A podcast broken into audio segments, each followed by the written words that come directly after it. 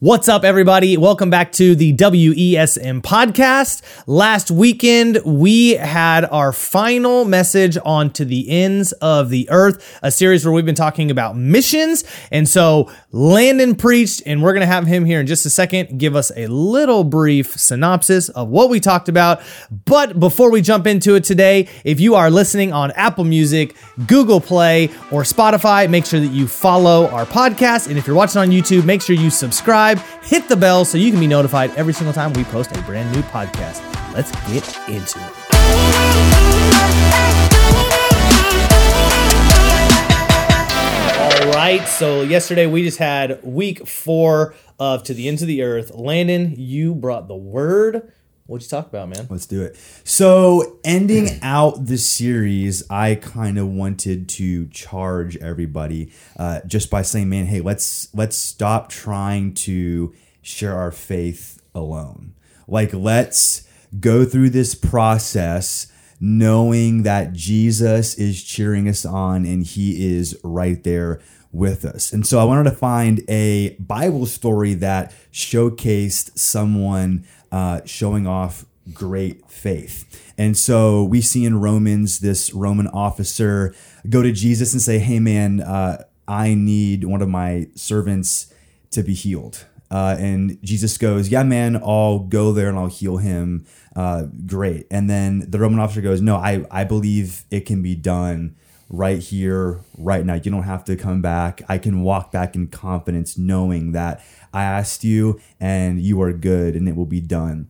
Uh, and so, just that faith of man, we can go to Jesus uh, and, and ask him for what we need in situations where we don't know where to turn uh, when we're doubting ourselves. Uh, Jesus has our back. He's right there with us, cheering us on as we're sharing the gospel, as we're reaching uh, the nations. And so, just opening up, we've been talking about missions for four weeks now. Um, what was the one thing, or the or the biggest thing that stood out to you guys throughout this sermon series? I think for me, my favorite thing, or the the thing that like hopped out the most, was um, just that like it's not through our power that we're doing it. Like it's not it's not on our strength alone mm-hmm. That we do this. It's like through the spirit that it's done and the spirit works even whenever we screw up. So like mm-hmm. I think it takes some of the pressure off, but it also like it gives you some perspective on if you feel like you failed, you can still trust that like God could still work in that situation. Mm-hmm. Yeah, it does. It takes a lot of the pressure off knowing we get to be a part of it and it feels amazing to be a part of it.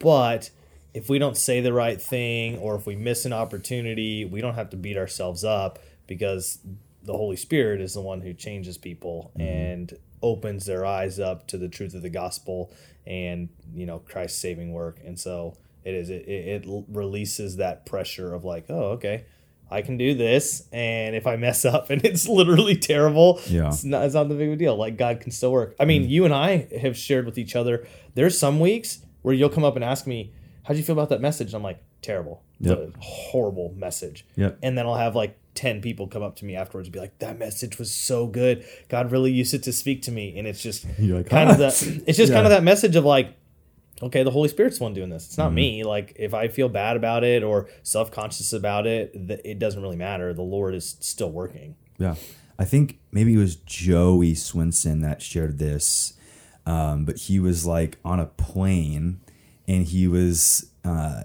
sat next to someone that he didn't know, and he was like, "All right, I'm gonna you know share the gospel with them," and so he's you know doing what he has been taught to do like you know talk to them get to know their story all that all that stuff um, and then say hey like you know i believe in jesus. This is how he's changed my life. And it was just it was not working. Like th- this person was like shutting down. They didn't care about it um and then he he, he like got like a word from god and he's like hey like just tell him like hey you need jesus.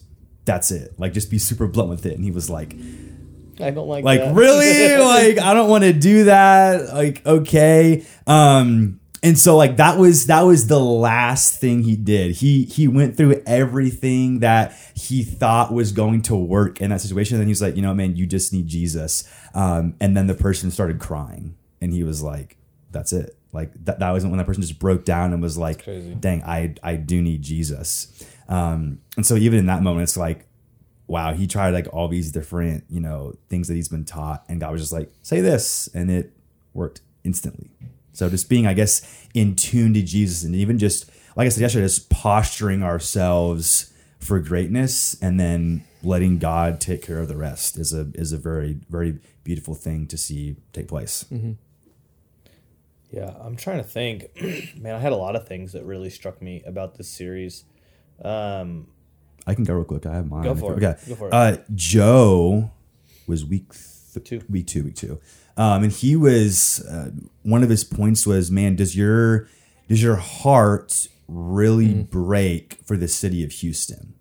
Uh, one of our visions at Woods Edge is to see Houston become a city of God, and his his week was focused um, on on reaching the city of Houston but you you really can't be passionate about something or a group of people without putting yourselves in their shoes uh, or just really thinking about what they're going through right? Like we can we can go down to houston uh, on a on a mission trip and tell them about jesus and serve those people. And while those two are those two things are really good things. Like honestly how is your heart postured towards those people and towards the city of houston?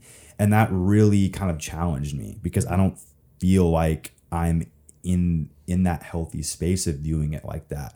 Uh, i don't think my my heart really like breaks for the city of houston.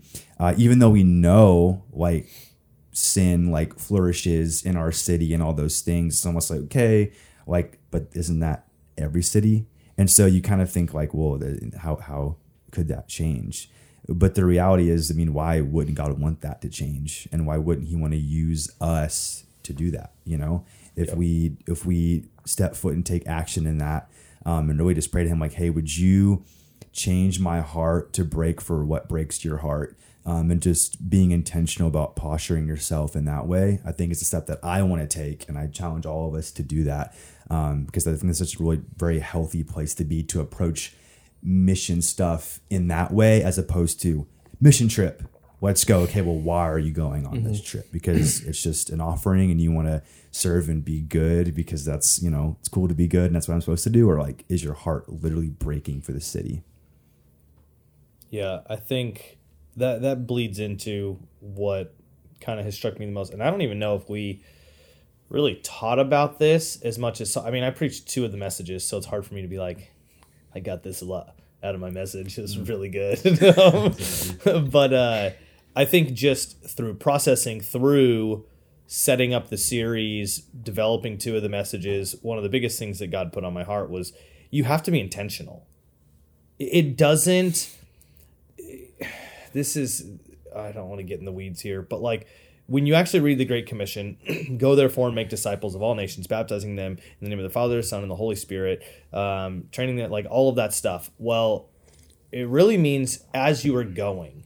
And so it's true that, yes, as you're going throughout your life, you need to be looking for opportunities to share the gospel. And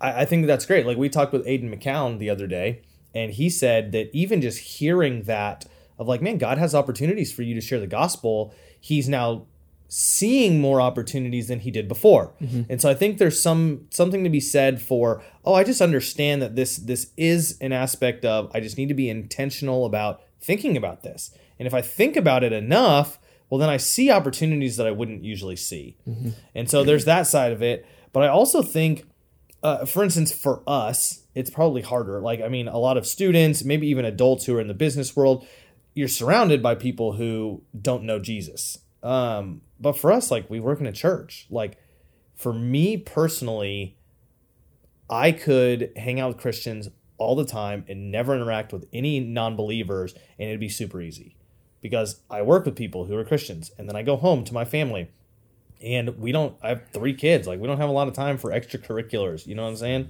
And so it'd be super easy to never share the gospel. And so for me I have to be very intentional. Like okay what do I, do I get a gym membership so that I'm in the same place at the same time every single day so that I run into people? Um, I remember a few years ago I was rock climbing a ton and that was one of the biggest ways that I met people that weren't believers is I rock climbed at the same times every single day, every single Saturday. And so I'd run into the exact same people and got to build relationships with them. And so it gave me an in for sharing the gospel and actually living life and rubbing shoulders with people who aren't Christians. Otherwise, you can get stuck in the church world. And I think even as adults and students, you can tend to like you're surrounded by people who don't know Jesus, but you gravitate towards the people that know Jesus already because it's it's safe, it's comfortable, it's easier. It's just natural, Like too, let's be honest, it's, it's easier, and we enjoy them.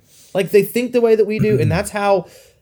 I mean, that's how most people function. Like you're into the same things that I'm into. You think the way that I think. That's why we're going to be good friends. Okay, you're really into photography stuff. We think the same way. We're passionate about the same things. Well, we're going to both do photography stuff together. Mm-hmm. That's how most people end up being really good friends to begin with. So when you're Christians, it's super easy to just gravitate towards Christians.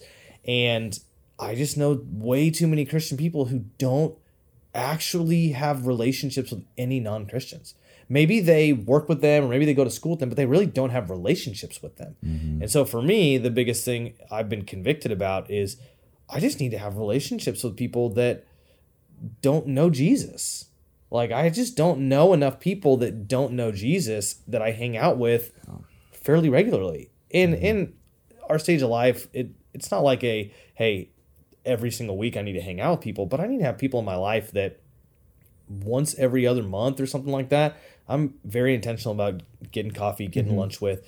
And I just did this wedding and no, not a lot of people there following Jesus. And it was amazing. I mean, I got to share the gospel with more people in the last two days than I have probably in the last year mm-hmm. because I was finally in a situation where I was surrounded by people who didn't know Jesus and I I looked a little bit different than other people. People knew that I was the pastor doing the service and so it opened up conversation.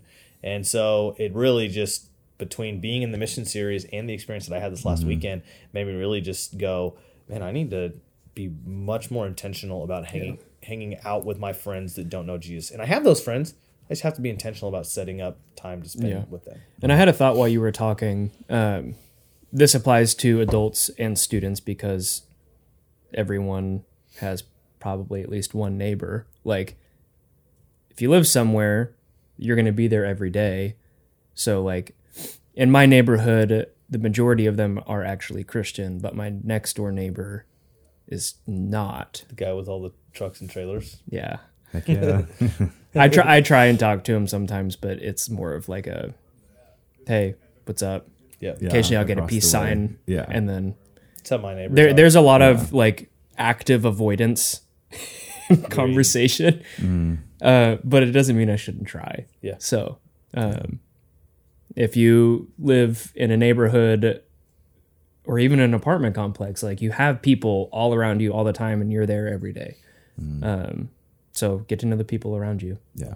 I mean, you're gonna you're gonna have to engage at a certain point. It's not just gonna It doesn't just happen Yeah, naturally. The- yes. The, enemy wants you to think, oh, whenever like something gets put on my heart, then I'll then I'll do it. Yeah. Mm-hmm. That's just it's not really going to happen that way. Yeah. yeah, like your your faith and your fear are going to collide. Yeah. And you're gonna have to take a step and engage someone Yep. in a conversation that's deeper than how was your day? How Good. was your family? Fine. You know, like you're gonna have to go, hey, And an easy Like- in, bring them some cookies. yeah, Like make something for them and bring it to them. Be like, hey, I haven't really talked to you before. Yeah. I'm Like blah blah blah. Here's some yeah, a picture frame You said make with the with the stock photo like in it. if you if you did like artwork, finger painting, and then took it to them, That's what Jared does. that's exactly what Jared does. Wait, who are you? I'm his brother, twin brother. Well- twin brother. Yes, I got all the smarts. Mm, yeah, you did. And Debatable. looks. Okay, close it up. Okay. well, any closing thoughts?